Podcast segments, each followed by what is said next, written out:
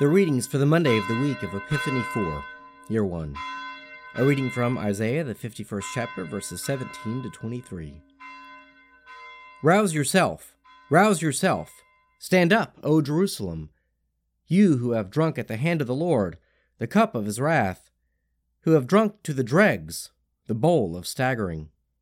There is none to guide her. Among all the sons she has borne, there is none to take her by the hand among all the sons she has brought up. These two things have befallen you. Who will condole with you? Devastation and destruction, famine and sword, who will comfort you? Your sons have fainted. They lie at the head of every street, like an antelope in a net. They are full of the wrath of the Lord, the rebuke of your God. Therefore, hear this, you who are afflicted, who are drunk, but not with wine. Thus says your Lord, the Lord your God who pleads the cause of his people. Behold, I have taken from your hand the cup of staggering, the bowl of my wrath, you shall drink no more. And I will put it into the hand of your tormentors, who have said to you, Bow down that we may pass over. And you have made your back like the ground, and like the street for them, to pass over. A reading from Galatians, the fourth chapter, verses 1 to 11. I mean that the heir, as long as he is a child, is no better than a slave, though he is the owner of all the estate. But he is under guardians and trustees until the date set by the father. So with us. When we were children, we were slaves to the elemental spirits of the universe. But when the time had fully come, God sent forth his Son, born of woman, born under the law, to redeem those who were under the law, so that we might receive adoption as sons. And because you are sons, God has sent the Spirit of His Son into our hearts, crying, Abba, Father. So through God you are no longer a slave, but a son, and if a son, then an heir. Formerly, when you did not know God, you were in bondage to beings that by nature are no gods. But now that you have come to know God, or rather to be known by God, how can you turn back again to the weak and beggarly elemental spirits, whose slaves you want to be once more? You observe days and months and seasons and years. I am afraid I have labored over you in vain. A reading from the Gospel of St. Mark, the seventh chapter, verses 24 to 37. And from there he arose and went away to the region of Tyre and Sidon. And he entered a house and would not have anyone know it. Yet he could not be hid. But immediately a woman, whose little daughter was possessed by an unclean spirit, heard of him, and came and fell down at his feet. Now the woman was a Greek, a Syrophoenician by birth, and she begged him to cast the demon out of her daughter. And he said to her, Let the children first be fed, for it is not right to take the children's bread and throw it to the dogs. But she answered him, Yes, Lord. Yet even the dogs under the table eat the children's crumbs. And he said to her, For this saying you may go your way. The demon has left your daughter. And she went home, and found the child lying in bed, and the demon gone. Then he returned from the region of Tyre, and went through Sidon to the Sea of Galilee, through the region of the Decapolis.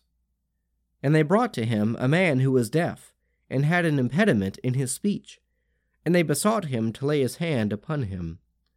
And taking him aside from the multitude privately, he put his fingers into his ears, and he spat and touched his tongue. And looking up to heaven, he sighed, and said to him, Ephphatha, that is, be opened. And his ears were opened, his tongue was released, and he spoke plainly and he charged them to tell no one. But the more he charged them, the more zealously they proclaimed it. And they were astonished beyond measure, saying, He has done all things well. He even makes the deaf hear, and the dumb speak.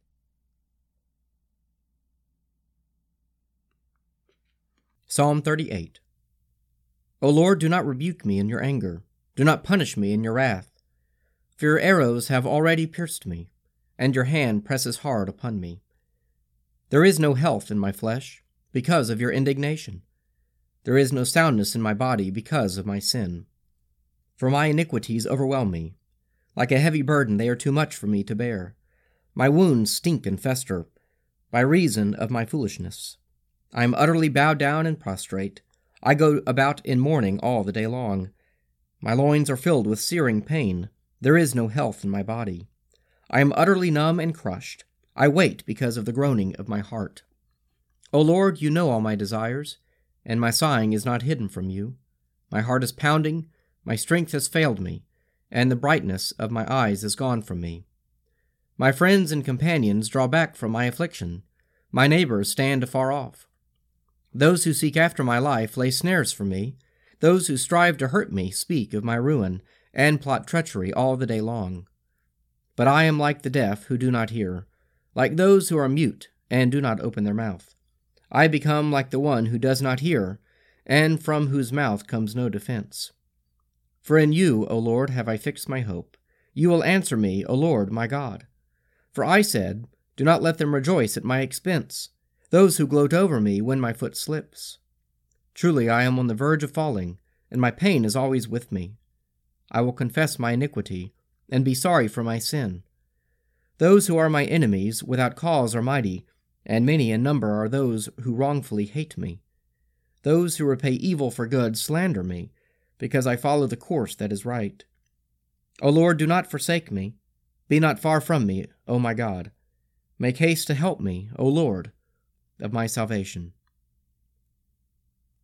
Let us pray. Our Father, who art in heaven, hallowed be thy name. Thy kingdom come, thy will be done, on earth as it is in heaven. Give us this day our daily bread, and forgive us our trespasses, as we forgive those who trespass against us. And lead us not into temptation, but deliver us from evil. For thine is the kingdom, and the power, and the glory, for ever and ever. Amen.